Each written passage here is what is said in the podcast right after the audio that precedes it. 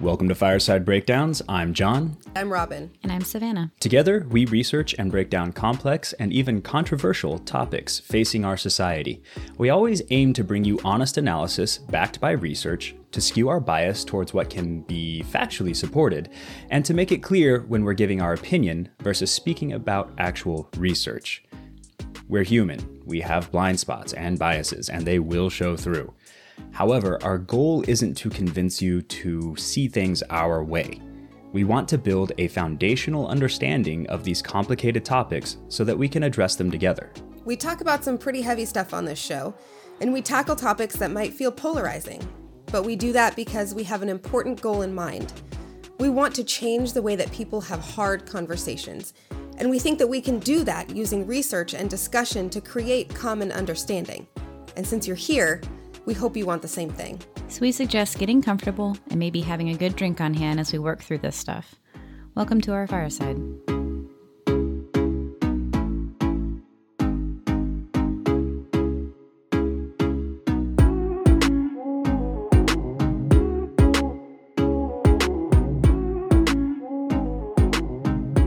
All right, what are we talking about? Take us back. Today, we are talking about why everything is so expensive right now.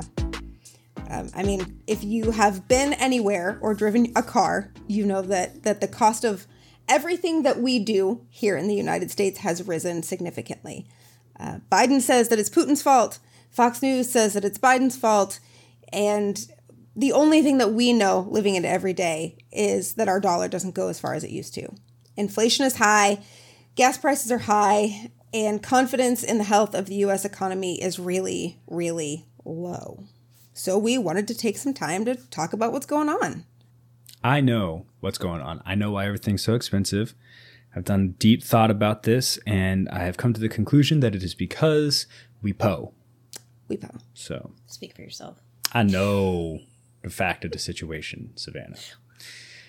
Uh, no, uh, this is probably a little bit like deja vu to some of you, um, but it's not. Promise. We've covered these topics before, uh, fairly recently, actually, but a lot has changed since we talked about inflation around Christmas time, and even more has changed since we looked at gas prices way back in September. Um, so if your memory goes back that far, I'm yeah. not sure mine does anymore. Don't know. Uh, so this episode will include a significant amount of recap information from previous episodes. So if you listen to those, you might hear some content that sounds familiar. If you didn't listen to those, don't worry. We'll give you enough background uh, to make sure that you can follow along. There's plenty of new information to cover, including whether the conflict in U- Ukraine is contributing to rising inflation and whether or not we can blame Joe Biden for how much it costs to fill up our gas tanks this week. And we're also going to talk about uh, that Ben Shapiro video, even though it hurts. Yes. So let's start about by talking about inflation in general. First, a recap of what exactly inflation is. The simplest definition of inflation is a decline in the purchasing power of a given currency over time. When inflation increases, your dollar, if you're an American listener, doesn't buy you as much coffee or toilet paper or gas as it used to. Paper money, at its core, is basically a representation of debt. Essentially, I'll give you this slip of paper or coin or whatever to represent that I owe you something of equivalent value to the thing that you gave me. It's an IOU, it's a universal stand in for, well, anything. During periods of inflation, the money that we have been using begins to represent a smaller and smaller amount of debt. That cup of coffee, for which we once paid one IOU slip, now costs two IOU slips. If we were still on the gold standard, each dollar would be worth a smaller amount of gold. When we discussed inflation in December, we walked through the perfect storm of factors that combined to create the levels of inflation we were experiencing then. First, there was the Great Pause, that period in 2020 when almost everything, everywhere, shut down. And I was blissfully happy. I mean, uh, yes. Yeah. That included spending. I know I can only say that because I don't have children, so sorry, Savannah and Robin. Uh, Hello. No, I I also was well, blissfully happy. Oh, well, Yeah. I you really guys was. both suck. Sorry. I got to garden. It Yeah. was great. I cried every We, day. we rebuilt our deck. Like, I can't complain. I'm so sorry. Yeah. Um, clearly not for everybody. Right. But during the Great Pause came a great pause in spending as well. Many people went from steady incomes to no income. And we weren't spending money on things that we didn't need. Uh, the prices for goods, especially gas, plummeted as a result. And the global supply chain also took a pretty big hit. There were significant effects to the end to end system that gets you the stuff that you buy to your front door, including computer chips, if you guys have noticed a decrease in ability to get computers. Um, countries all over the world had to deal with their own issues, but when you extrapolate all that out on a global scale, delays and expenses really begin to add up. Then there were the labor shortages that were experienced by the factories that produce the goods that you're buying. They shut down or were forced to work on reduced schedules, causing a domino effect as shipping companies began to cut back on their schedules due to the lack of goods to ship. And then came the spike in demand when we all had to entertain ourselves in that awkward period when we were working from home. Cue the overwhelm. In- Indeed. Uh, so producers, um, producers of goods and services, uh, well, goods and shipping companies tried to meet demand, uh, but getting things rolling after months of relative stagnation proved to be very difficult. And even when goods started moving, COVID rates and isolation protocols slowed down processes at ports and kept truckers off the roads. And we can't forget the extreme weather that affected our ability to produce food and drove those costs even higher. So that's where we were as of December of 2021. The Consumer Price Index, which is a measure used to determine how the prices of things that we buy every day, like food and fuel, are changing over time, was up 6.8%. Essentially, something that cost you 10 pre COVID dollars costs you 1068 now. Well, in December. and we were explaining that the inflation is a natural and necessary part of an economic system like ours. The exact wording we used was right now, we're a bit on the high side of desirable levels of inflation. Since then, the headlines have been pretty constant. Every week, it seems like we're setting a new record. So, what do the numbers right now actually say? Well, now it's March, and the CPI numbers for February have come in at 7.9%. And that means that prices for the market basket of goods that the CPI measures have increased 7.9% when you compare February 2021 to February 2022. To use our previous example, what cost you $10 in February 2021 cost you $10.79 in February 2022. Now, that doesn't seem like a lot at face value. What's an extra 79 cents to most people?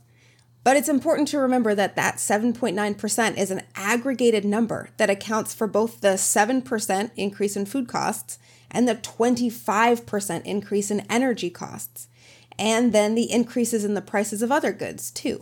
Personally, a uh, little antidote my uh, energy bill more than doubled um, at the beginning of this year because of some price hikes because of the energy problems. So, yeah, I went from 110 to 240, which is actually more than double. But Wow. anyway, it's awful. Uh, I'm getting solar. Um, when you apply that increase to what an average American household spends on food in a month, it gets even more significant. The average monthly cost of groceries in the US, according to Yahoo Finance, using information from the US Census Bureau, in 2019 was about $387. Now, inflation was pretty minimal before the impacts of COVID were felt, so we'll start our mathing in 2021. In February of 2020, we'll say the monthly grocery bill was $387. The CPI in February of 2021 was 1.7, which means that the same grocery order cost $394. But in February of 2022, that same grocery order cost $417. That's a $30 per month increase just in that one area of a household's expenses. And we've got to remember that it's not just the end consumer's retail price for each, each individual item that is increasing. when it comes to food or computers or even sneakers, costs can compound. Vox.com has a great article that explains this concept using eggs. Uh, in order to produce eggs, you've got to feed and house chickens. The cost of the supplies needed to do that have increased. So then you've got labor cost of harv- harvesting the eggs and the cost of transporting them to packers and distributors and the labor cost of having them cleaned and inspected and packaged. And then they've got to be transported again either to the grocery store or to another food producer who will use those eggs to make other food products. And these costs compound. The increased cost of eggs has likely increased the cost of those those other foods as well. And they just keep building like that. As soon as it starts here, everything up the chain also bumps up in price. Yeah. Now, it is true that we've seen wage growth in recent months, especially amongst the lowest wage earners in the US job market, and that is fantastic. Especially because a recent report by the Economic Policy Institute found that not even a single person could live on the federal minimum wage. In the US county with the lowest cost of living, Orangeburg County, South Carolina, a single adult with no kids would need to earn $14.50 per hour to make ends meet. But the average increase in wages for the American worker was right around 4.5%, which is still 3% off of the increased costs brought on by inflation. For the average American worker, their paycheck right now is worth about 2.5% less this year than it was last year. This is the highest year over year inflation increase that the US economy has seen since 1982. Finally, I get to say something happened before I was born. Um, I was just really excited about that for a minute. Because it's always you guys, and you're like, that's before I was born. And, like, and you're like, I remember oh. that. when we talked about this late last year, we knew that economists were predicting a continuation of higher inflation but this exceeds most of the predictions that we saw then. So, what gives? Why has inflation increased so much recently? The costs of goods and services have increased over the last year because of something that can be explained by Econ 101. When we go from needing fewer goods and services in the height of the pandemic to needing many goods and services in this sort of post pandemic world, there's an impact on supply and demand. A lower supply of something in high demand causes prices to go up the global supply chain issues, to include yet another cargo ship getting stuck in a canal, contributes to consumers not getting their goods. No, I'm not talking about the Ever Given in the Suez getting stuck. A sister ship of that ill-fated ship also got stuck in the Chesapeake Bay on March 13th of 2022 and is still stuck as of the recording of this podcast. Uh, the ship's name, Ever Forward, is a misnomer. Also, I feel like they just need to stop that company just needs to stop. right? You just. Mm. They are stopping, Robin. they need, they need to, to stop not in a place where they are blocking. Yeah. You need you need to go. That's what we tell them. Go. I don't care how it is. Just leave or actually get your ships moving, but just get go. Out. If uh if it costs more to produce goods if businesses are trying to prevent a labor shortage, to prevent the great resignation and failing, by paying employees more, if goods can't get into the hands of the customers, if gas to transport goods costs more, who suffers? The consumer. Because businesses tend to pass the costs to their customers to prevent cutting into their profits which, you know, I actually felt with my personal coffee shop that I go to like every day. They raised the prices of their coffee by $2. And I was like, Quentin, what the heck? And he was like, I can't keep people here because they can get paid so much more. And he's already paying more than minimum wage.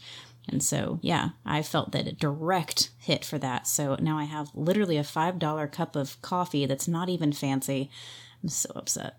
Um, That's really interesting. But also, like, I do want to point out really quickly that there's a difference between a small business, which I'm assuming that that is what your local coffee shop is, yes. a small business needing to immediately raise their prices to cover the cost of labor in a very direct sense like that. But the way that doesn't extrapolate out when you get to these giant corporations, right? McDonald's does not have to raise the price of their hamburger by a dollar so that they can pay their workers. If you look at the way that the profits of the top executives of these giant companies have shaken out over the last year, all of their executive compensation and all of their profits have skyrocketed. And Yeah. They have Yeah. raised their prices, telling us that it's because it costs so much to hire new workers. Right. What big So- businesses do is not the same as like what small businesses Exactly. do. But So- they're using the same reasoning. They are using the same reasoning and they expect us to buy it because we see it happening with our buy it. local businesses. Literally, we buy it, Robin. I don't buy it. we buy the products. That's the joke Oh. I'm trying to make. Actually, actually buy it. I'm too tired for that. But uh, I mean, part of it, part of the reason we buy it, and part of the reason they're posting these record profits, uh, is because, like in in the case of say Walmart, um, they have not a literal monopoly, but a practical monopoly when it comes to uh, being the primary supplier for household goods and uh, groceries to multiple millions of people uh, across the globe. Yeah. So I just I felt like that was they important can charge context whatever they want. because I I want people who are listening to this to genuinely understand that the small businesses near you do need to do that, and if we can continue to support them, then we should. Um, but the same excuse does not go for the big bad corporate businesses. Yeah.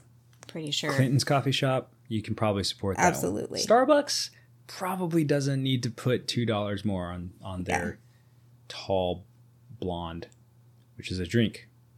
Yeah, it is. All right. Hey, hey, they have a short blonde too.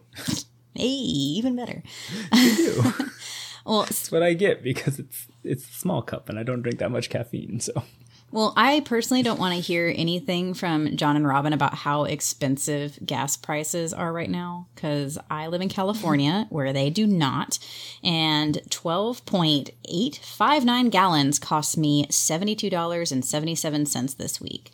Uh, the lines are down the street to get to the gas stations, and people are even waking up earlier to get in line for gas. Uh, the neighborhood groups are trying to share where gas is cheaper and where the lines aren't around.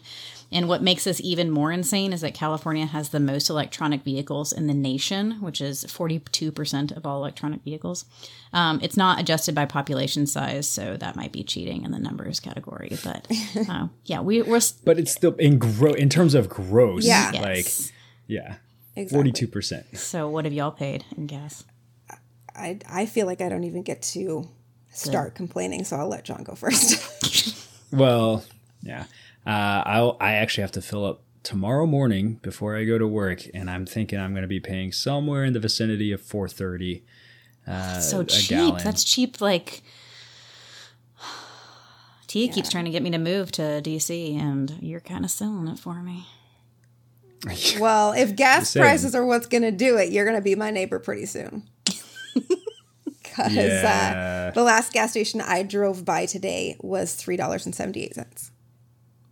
Okay. so Which- anyway, Robin, Is You it's can- it it does sound like it's significantly lower, and it is. But also, um, if you were to adjust for cost of living and the poverty rate in the area that I live in, even a Yeah. a twenty or thirty percent uh, cent increase. 20 or 30 cent increase in the, co- the cost of gas can um, can keep people from getting to work. I don't live in a pedestrian friendly area. The bus routes go in giant circles and they're not predictable. Um, so really, if you don't have a car, you're walking or you're not getting to work. And if you can't afford to put gas in your car, you're walking or you're not getting to work. So yeah. gotta break out those Subarus. oh, that was really bad, and I love it. really bad. Deliciously bad. Mm. No, but there there are a few theories right now about why gas is so expensive. Some people want to blame it directly on President Biden himself. Some are giving credit to the invasion of Ukraine and the sanctions on the energy sector. If you remember from our last episode, Shell and BP have both pulled out of their agreements in Russia. But before we can break down where the real culprit might be, we should probably remind you how the price that we pay at the pump is actually determined. Like any other consumer product, the price of gasoline reflects the cost of the various goods and services it takes to bring it to your friendly neighborhood gas station. There's a whole process involved in bringing that gas to you, and you're paying for that whole process. Allow us to illustrate. Because Savannah's currently feeling the most pain at an average of $5.19 a gallon. Bullshit. It was Not adjusted five. for cost Yeah, of living. Sorry, Yeah. that's a bullshit number. Well, So it's, it is average across California. averaged, an average. Uh, we'll bring this section to life with numbers offered by the California Energy Commission. So everything starts with barrels of crude oil. In today's market, the cost of crude oil makes up about 56% of the price you pay at the pump. In California, as of March 7th, about $2.87 of the price at the pump comes from crude oil. Very generally, crude oil prices are determined by global supply and demand. When everyone wants oil and there's not enough to go around, prices go up. When there's a bunch of extra oil and no one wants it, prices go down. When there's not much to go around to begin with and everyone wants it, prices go way, way up. The crude oil portion of gas in California increased 50 cents between February 28th and March 7th. That is one week. Yeah. insane. But crude oil prices are a little bit more complicated than just basic economics. First, you've got the influence of OPEC, the Organization of the Petroleum Exporting Countries, which is a coalition of the world's most more significant oil producers. OPEC exports represent about 60% of the total petroleum traded internationally, and the coalition's ability to control production has a significant effect on the availability of oil and how much each barrel costs. When they tighten down and produce less, which is what they're doing now, prices go up. OPEC countries also control a really important indicator for global markets called spare production capacity, which is the volume of oil production that can be brought on within 30 days and sustained for at least 90 days. This spare capacity serves as an indicator of the oil market's ability to respond to crises, crises or supply interruptions, which would affect availability and therefore affect prices. Spoiler, this is kind of a big deal right now. Right. To further complicate things, the oil market leverages a concept called futures. This means that the world oil market doesn't just buy and sell already existing barrels of oil, they also buy and sell contracts for future delivery of oil at current prices. When the future availability of or market for oil seems to be unstable, future prices can jump, affecting the prices of existing crude or causing companies to mark up their current prices to insulate against a possible increase. The cost of refining is another factor in the price of gas. And this cost is determined by a variety of elements uh, the type and quality of oil, whether it's being turned into diesel or regular gasoline, etc. Gas and oil companies pass these costs along to the retailer, and the retailer passes them along to the consumer. Oh, and the refinery has to make a profit too. Uh, right now, about a dollar and thirty-three cents, about twenty-six percent of what Savannah is paying for gas goes to refining costs and profits. And I didn't insert this in here, but that is double roughly what it was when we talked about gas prices in September. That I thought that seemed a particular higher. markup is yeah. it was I think 12%, 12 or 13% when we talked about it in September. So um hey, rising rising worker wages, right? Yeah, totally, definitely. That's what's It's not the oil company profits for sure. Definitely not. Audio listeners can't see me put a finger gun to my head and pull the trigger on these uh, costs. Trigger warning, no pun intended. Um, so, marketing and distribution costs also add to. Do you not appreciate that? So bad. You're welcome. That's it. That's what that's what gets us taken off the off the airwaves. No, it's just what gets us canceled. Same thing. Same thing. Ask Joe Rogan, right? Marketing and distribution costs also add to the final retail cost. These are the costs the company pays to convince you to buy their gas and to get it to the gas station for you to put it in your car. And these costs can vary depending on whether you're buying branded gas from BP or unbranded gas from your local mom and pop station. The California Energy Commission tells us that these marketing costs currently add between 3 and 6%, which is uh, 16 cents and 36 cents to the final cost for consumers. And then rounding out the price at the pump is everyone's favorite inevitability taxes. In death. Oh, No, dang it. I'm a millennial. Come on. that's fair. In today's market, about 15% of what Californians pay for gas is reflective of taxes. Federal excise taxes are 18.3 cents per gallon on gasoline and 24.3 cents per gallon on diesel. And uh, lest you think that that is a reflection of the current administration, those excise taxes haven't sa- haven't changed since 1993. Um, they will probably be the same for literally ever. And then you can add those taxes to a variety of state taxes, like environmental taxes and special taxes and inspection fees, and state excise taxes too. And then in some cases, there are local taxes and fees added. Lots of taxes, lots of fees. To sum it all up, there's a lot that contributes to the price of gas, and the cost of crude oil is a really big part of it. But the question that you are all here to have answered is who can we blame for this?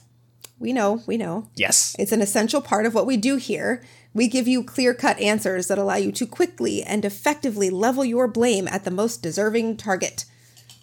And now that you've all stopped laughing, because that's not what we do. Totally. But it would be so nice. Let's examine why gas prices are so damn high, shall we? Um, I can't mimic the too damn high guy. Um, we've heard a few theories offered by several confident folks who are just certain they understand why gas is through the roof. One of those is that it's just another way inflation is crushing our souls. Uh, whoever we can blame for inflation, we can blame for this as well. And that's, eh, it's not completely wrong. We know from our previous episodes on inflation and gas prices that the price of oil globally can impact factors like supply chain activity and manufacturing that increase inflation in our domestic economy. And inflation can affect the different elements of gas prices that rely on local labor, uh, transportation, and production. It's kind of a cyclical problem. But the good news there is that either when either the cost of oil or the level of inflation goes down, theoretically, we will see that cycle begin to level out as well. Theoretically. Theoretically. Another theory being proffered right now is that it's all Joe Biden's fault. In fact, this calls to mind the opening of Pumped Up Prices, where we scoffed. You know, I don't think it even took two days after the election for someone to tell me, well, get ready for gas prices to go up. Here comes $4 a gallon. And then consistently for the last 10 months at that time, I've heard the same thing over and over and over again. Man, there are so many people feeling really smug right now because their prediction came true, Even a blind squirrel finds a nut. right? Right. Yeah. Yeah. Speaking of smug, there's a video making the rounds right now from one of my least favorite public personalities, Ben Shapiro, where he attempts to demonstrate that these gas prices are indeed the president's fault and his alone. Literally, the title of the video is Here's Why Biden is to Blame for Insanely High Gas Prices. Listen, it was incredibly painful for me to listen to him talk for nine minutes about this, cutting in clips from members of the Biden administration out of context to try to demonstrate demonstrate that they intended this crazy spike, and listening to him make fun of people. But I did it. We did it. Yeah. And We gave him that YouTube watch. He's the the worst impressionist I think I've ever seen, but he's so convicted. He just really wants to you to laugh at his John Kerry impersonation. he really It's- does. It's not great. So what did you, what did you learn from? Yeah, nothing. Yeah, me either. Mostly kidding. I'm mostly kidding. His first argument in defense of this thesis is that Jen Psaki was wrong. And that's how he opens the whole bag. During a press conference recently, Psaki said that there are 9,000 non producing leases for oil currently on the Bureau of Land Management property, and that the companies that own these leases already have all the permits they need to start producing. She said, and I quote, I don't think they need an embroidered invitation to start drilling. Shapiro points out correctly that there is a difference between a lease and a permit to drill. The Bureau of Land Management manages those permits, and there are clearly articulated regula- regulations. Clear Regulations. regulations. And there are clearly articulated regulations as to what has to happen before a leaseholder can begin the drilling process. He seems to think that Jen conflated the two, but it didn't seem immediately obvious to me that she did. Uh, she did seem to think that all of the paperwork was in place for those leaseholders, but either way, her belief about what they need doesn't actually affect the actual process. These companies are not coming to Ms. Psaki or even to the White House asking for permits and being told, nah, you've got everything you need. That is a false flag argument planted to make the viewer question the intelligence of Biden administration members from the jump. Clever, Ben, but we're on to you. Now, he did make an argument we can fact check. He said that the BLM under the Biden administration is slow walking the permitting process intentionally and preventing leaseholders from producing. And what I think he's referencing here is a recent pause and subsequent delay in processing new leases and permits because a group of lawmakers sued the administration over how they calculate the impact of new drilling on climate change. In early February, Judge James Cain Jr. of the U.S. District Court for the Western District of Louisiana determined that the Biden administration's calculations artificially increased the cost estimates cost estimates of oil and gas drilling. And while it is true that Biden halted new drilling leases on federal lands over a year ago, in January of 2021, a federal judge blocked that, la- that move last June. Even with that pause in its first year, the Biden administration actually approved 34% more of these permits than the Trump administration did in its first year, according to the federal data compiled by the Center for Biological Diversity, which is an environmental group. And here's the real kicker even with those approved permits, even if the administration has approved 10 times as many permits, we'd still be experiencing the same production issues because those permits are for production three or four years down the line.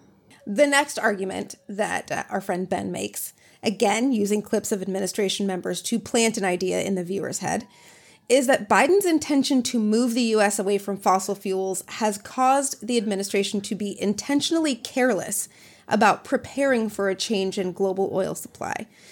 He points to a steady increase in gas prices under Biden as evidence that Biden is prepping the ground for a crisis like this one that we're experiencing to force us away from dependence on oil. Clever. Clever. Deep state plot. I believe it. I buy it. Uh, no, wait. There's a hitch in that plan. Gas prices have been increasing steadily since April 2020. That would be before the election. And almost a year before Biden took office and was able to make any policy changes. So, unless President Trump was also prepping the ground, that claim doesn't really hold water. Or oil. Or oil. She's got jokes tonight, folks. So, uh, that theory also flies in the face of the fact that the Biden administration has been urging American companies to ramp up production since as early as t- October of 2021. At an event with the National Petroleum Council in December, Jennifer M. Granholm, the Energy Secretary, told oil companies to please take advantage of the leases you have, hire workers, get your rig count up. And then finally, using snark and implication to make a point rather than making any clear assertions that could be fact checked, Shapiro says that the Biden administration is refusing to allow domestic oil companies to make moves that would lower immediate gas prices and increase access to crude oil for domestic production. Like shutting down the Keystone XL. I um I really I really don't want to get into it about Keystone XL pipeline. I really I do, to but say, I don't. Say John probably Like, does. I do, I do, I do, but we don't have time. And none of us have enough sleep or coffee. So we'll find you some sources that explain in detail how minimal the impact of that one expansion to an already existing pipeline would be to gas prices in the US, like ever. Ever. We're talking pennies you can count on one hand. But one really important factor that people are missing in this conversation is that by most estimates, the pipeline wouldn't even be completed by now. Best case scenario, best case scenario, if nothing had ever happened to interrupt it, it was projected to open in 2023. But there were legal disputes and there were mm-hmm. halts. So it's it's only 8% finished at this moment. So even if he did start it back up and, and open the pipeline, quote unquote, it would be transporting exactly zero oil. Even if Biden had allowed the project to go forward, it would not be contributing to the volume of oil coming into the US from Canada at this moment. Yeah.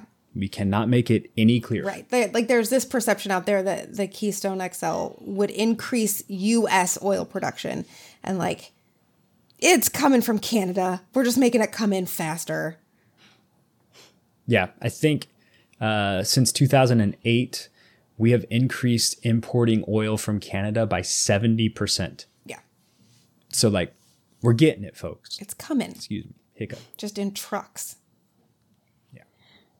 One of the most likely culprits for why our gas prices are so high is going back to that simple supply and demand problem. But this time it's caused in part by OPEC, which is the Organization for Petroleum Exporting Countries, if you remember. Uh, their decision to reduce crude oil production, which uh, happened back in April of 2020. They were trying to stabilize the oil prices and there was oil problems back then.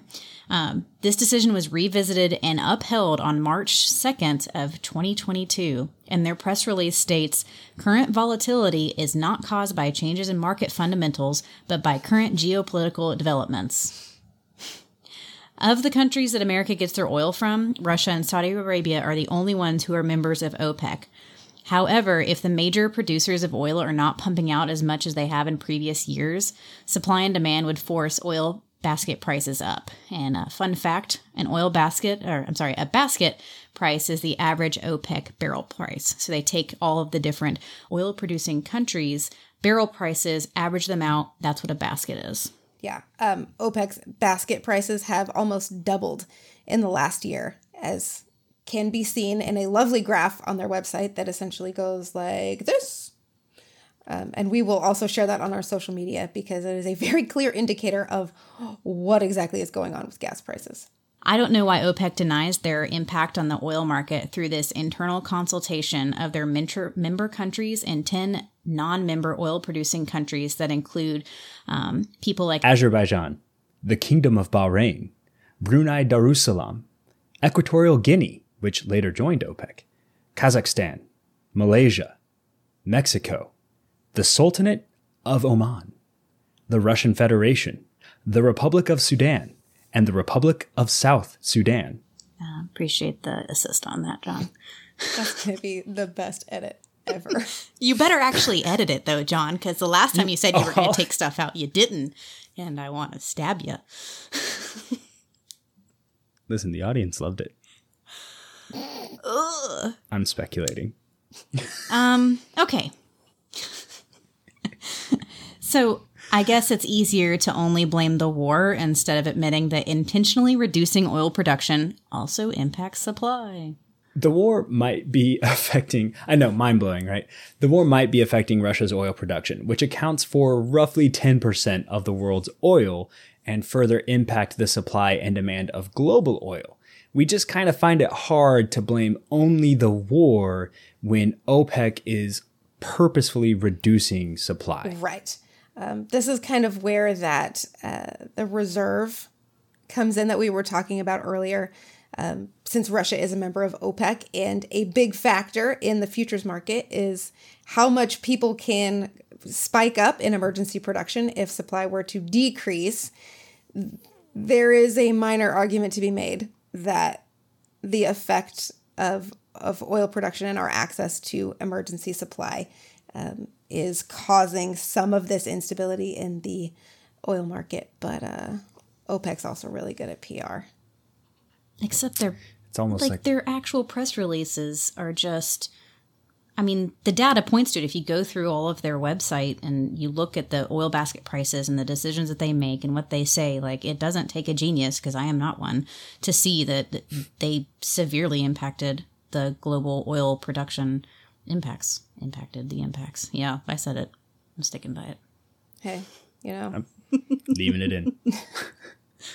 but yeah, I, I mean, but it's almost like they're a giant oil baron company or something that spends massive amounts of of their public money on PR campaigns to They call make themselves themselves look better or They call themselves a coalition. So um, you should probably reframe that sentence from company to coalition. No, Conglomerate. I meant what I said. they act like a company. and they function as a company. And- also, it it doesn't go um, unnoticed to me that the companies that are all in OPEC and the non-member, I'm sorry, the countries that are in OPEC and the non-member countries that are um, having input in the groups, uh, they don't like America. They're not real big American fans, so that's kind of a Fun story. Most obvious. of the countries that make a lot of oil do not like America. it's crazy. Right. It's crazy. But like I'm pretty sure and I need to I need to double check this reference, so don't take it to the bank, but I'm pretty sure America actually produces more oil individually than any of them. well, we certainly export more oil than we import.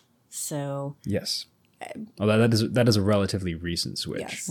good. I'll More than it. the pluses, the uh, the plus part of OPEC plus, or more than any other OPEC. I think more than any of any other. I feel like nobody outproduces Saudi Arabia.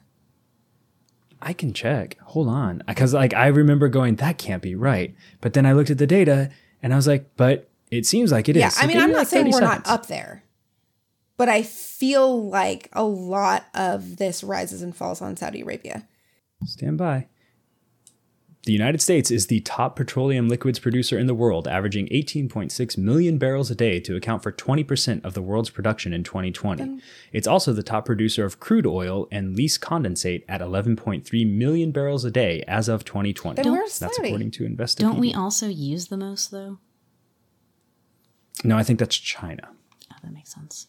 Interesting. Yeah. Saudi Arabia uh, only contributes 10.8 million barrels a day. So we have them outpaced by 8 point, uh, or 7.8 million barrels a day. Interesting. Yeah. I know. I was surprised too. Well, All right.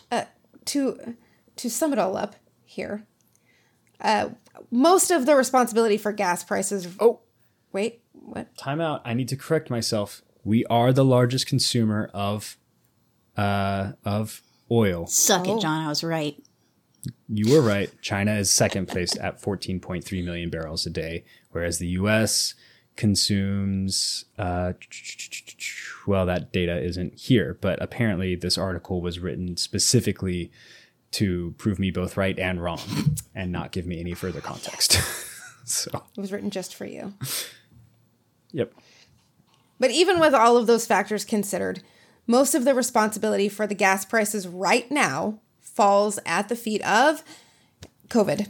Not Putin, not Biden, just a little virus with a protein spike. Still, as we've already mentioned, oil prices dropped to an incredible low of negative $37.63 in April of 2020. This is, in part, why producers in both the US and around the world began to cut output of their crude oil. In fact, 2020 saw the largest annual decline in crude oil production in the US Energy Information Administration's records. But just like with everything else seeing high inflation, when pandemic restrictions loosened and people began actually driving again, demand quickly outpaced supply, which, as we just mentioned, has been kept depressed by OPEC. Domestic production also remains below pre pandemic levels. Coming out of the pandemic, China has also seen a significant uptick in energy consumption, meaning that had everything else stayed the same, prices would have been creeping up as demand for the limited resource grew. And now, Russia invading Ukraine has compounded that situation because it has had a definite impact on global energy prices. There's no single determining factor driving the cost of oil up right now. It's just a perfect storm of terrible situations. Have Biden's stances on green energy and minimizing fossil fuel reliance played a role? Likely, frankly. I mean, of course, the general outlook of the petroleum industry is going to impact fuel prices. A big part of the oil market, like we said a few minutes ago, is in futures, them guessing on what oil is going to cost in the future and then buying and selling it based on that price.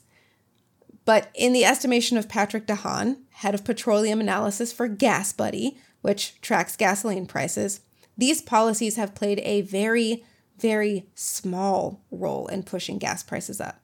And that honestly doesn't surprise me. After all of the research that we've done on inflation and gas prices, if there's one thing I've learned, it's that there's never this will shock listeners. There's never a simple answer. Right. There's never a simple answer. There's never one person that you can point the finger at and say, you caused gas prices to go up and you caused international conflict. Like it's, I wish it were that simple. If it were that simple, justice would be like so easy in the world. Right. But it's not. It's not. It's all tangled together. Um, but one of these, I want to, I want to get your guys' take on this. One of the really interesting uh, things I've seen come out of this is this sort of like mentality that this situation shows that we need to produce even more oil and natural gas. Like for some reason, because the prices have skyrocketed, we therefore need to make even more. Yeah, I that was kind of a running three, theme through the the Ben Shapiro video too. This idea that that we we shouldn't take this as a sign that we need to pursue alternative energy sources more. We just need to make it easier to keep doing the same thing that we have been doing. Just just bring in more oil, make more oil, make gas cheaper and that will solve the problem. Well, look, Teslas are really expensive, okay? Like and True. I ordered one 5 months ago, 6 months ago and I still don't have it. And I bought specifically a higher anyway, uh, yeah, the it's hard to get these things because I wanted to Did you get a bougie one so you'd get it I faster? did, and it was only because I would get it faster, and then I proceeded to not get it faster, and I'm probably going to turn it down anyway. So, Curses, Musk. If only you'd spent more time in your factory wrenching on new cars instead of shipping satellite receivers to Ukrainians. Right? No, but like this Actually, that was pretty cool too. So, that was that was really cool actually um no this this idea that like like clearly we just need to rely more on fossil fuels that we can extract from the ground in the place that we live rather than taking this opportunity to pursue renewable energy sources or you know the fact that you can literally and actually run a car on waste oil from restaurant fryers like all of this Yeah. technology already exists and there's just no impetus for us to pursue it because there's no money in it because all the money is currently in oil. yeah. wouldn't that s- It just seems. Sorry. I was gonna say, wouldn't that smell really bad? Have you It worked actually around doesn't. an oil frying machine? It doesn't. I've I've like been around these oil like burning. They're basically just diesel, Mm-hmm. and it doesn't smell like French fries. I wanted it to, Yeah, I know. frankly, but it didn't. It doesn't. I was kind of disappointed. All the French that. fry smell gets Just burned smells up. like diesel. Yep. But no, I just like it seems crazy to me because that whole mentality to me from my perspective, it's like you just reached out and grabbed a hot coal and you're like, ow, this is really hard, like painful. I'm being harmed by this. I better grab another one. That's what it seems like to me to be like, wow, gas is really expensive. We'd better make more and increase our dependence upon it. Right. Like, even if it's coming from us, from our own fields, and we don't have to import any, it's still a price that is subject to the whims of the market and can be influenced by things that are impacting our country more and more like climate change. Mm-hmm. Like there's kind of this mentality. Ben Shapiro says it all that it, throughout that that video where he's like, climate change is going to happen over the course of a hundred years. It's going to take forever, Right. and it's gradual, which is bullshit. It's bullshit. California has record wildfires year after year because of climate change. Today, right now, Yeah. that's what's happening. We're having record flooding. We're having record hurricanes every year because of I'm not change. denying climate change whatsoever, but we need to take into account the fact that um, the federal parks were not maintained well enough to prevent the wildfires. Robin, how many federal parks were part of the wildfires Shit. in these last couple years? Forgot. What about states? It's less than 10%. It's true. The vast majority of, Of the, the fires or the of land the- consumed? because Yosemite got a lot of fires. All of the Inyo National Forest went up in flames. So are we talking by land area or by number? the number I saw and the analysis I saw was that the vast majority of the land that burned in California was state owned property, not federal. And while Like- that is an Vast, vast majority. interesting way to approach it from a purely human and and current society impact um the the fact that these fires would have occurred with or without human intervention isn't like that doesn't really matter because if we left the planet to its own devices like the fires would still exist so humans you know cleaning out the forest is great if we're going to live around the forest but that doesn't change the fact that climate change is contributing to the conditions that are causing these fires we just need to do a better job of making sure they don't destroy everything that we've built around them No, I wasn't s trying we can do both things. I wasn't trying to uh, take a non-human approach to it um, at all, especially because humans caused a lot of them. But I just y'all focused on the California wildfires, and I would need to um, look way more into that and the research of the California wildfires as a Californian and how my energy bill was doubled because of prevention for wildfire things, and to like the whole bill breaks down like this is to help with climate control and stuff like that. Again, the costs are being passed along to the consumer, inflating bills and either the state is not taking care of it or the companies um, pdg&e and sdg&e they don't care. Um, but they they're like yeah we are doubling your stuff because we want to save the environment. So I I am directly impacted by the climate change and the stuff in california for sure but i thought about the national parks I can't find a site for that wildfire stuff. I'm probably terribly, terribly wrong. I realize uh, that I don't know that I had a good source on that information, but I will find out and we'll get back to you on that. It's been bother- bothering me since I said it, and now it's going to keep me awake at night. So just put it on the to do list. really big segue i still You love know, if you- california if you have opinions about our national parks, boy, have we got an episode for Hold you. on. And you know where you can find that episode on our website, firesidebreakdowns.com, where uh, we talk about the new National Parks Director, Chuck Sams. He's our friend. Uh, and we also post all of our show notes there. So you can see all of our sources for this episode. You can see the really cool graphs that we're going to share in our show notes and on social media. And you could also become a patron. That's right, you can give us a small amount of money every month, have access to the Super Groovy Dance Jams playlist, plus also our cool research playlist, and get priority episode requests if you ever wanted to tell us what you wanted to know about. All of that. FiresideBreakdowns.com. And now on to good news. Um, I don't know if you guys have been suffering this week like I have, and what looks like John has because he looks super tired. Um, but the Wow. wow. After this whole, I didn't even say it, and you're now, you're just mm, mm, anyway, so uh, good news is that the rude. the Sunshine Protection Act has been passed by the U.S. Senate. Yay! Yay! Um, of course, it needs to be passed by the House and signed into law by President Biden. But I want to claim that one third of the way through the process is still very good news for those of us who are suffering from a lack of sleep this week.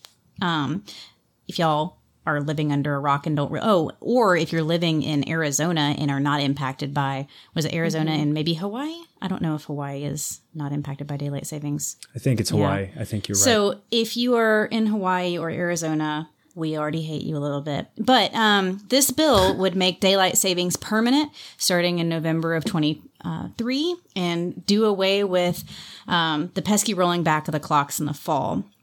Airlines and broadcasters still need to give input before it goes into effect, but it's still very much good news because this passed unanimously. Um, it was great timing to ask the tired senators to vote days after losing an hour of sleep. So I think that was perfect, perfect placement. Like, oh, you guys seem tired. You know what we should do? Here's this bill, and everyone Screw unanimously. daylight was- savings time. So, um, with this, uh, we'll get a little bit more sunshine, and I'm sure we could all use a little bit more sunshine in our lives. Yes. That's true. That is true. Um, Especially John. He looks pale. wow. That's something coming from you. I'm fine being ghostly white. A vampire. Yeah. I'm a Clearly. daywalker, thank you. Anyways, before this whole thing devolves into a wild brawl of sniping at each I other, I really just am trying to give my friend. I still care about your feelings. I'm trying to give my friend a reason to listen to the podcast. That um, even though she has opinions about certain people on the podcast, Listen, she is allowed to think that I am annoying. That is fine. I'm not everybody's cup of tea, and I understand and accept that. And um, you know, I just try to like recognize the unique wonders in every individual that I meet.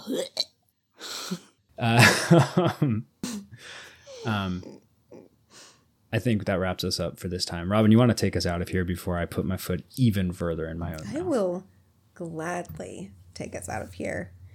Thank you, everybody, for listening to us talk to you today. We'll be back with you again next week. And until that time, take care of each other.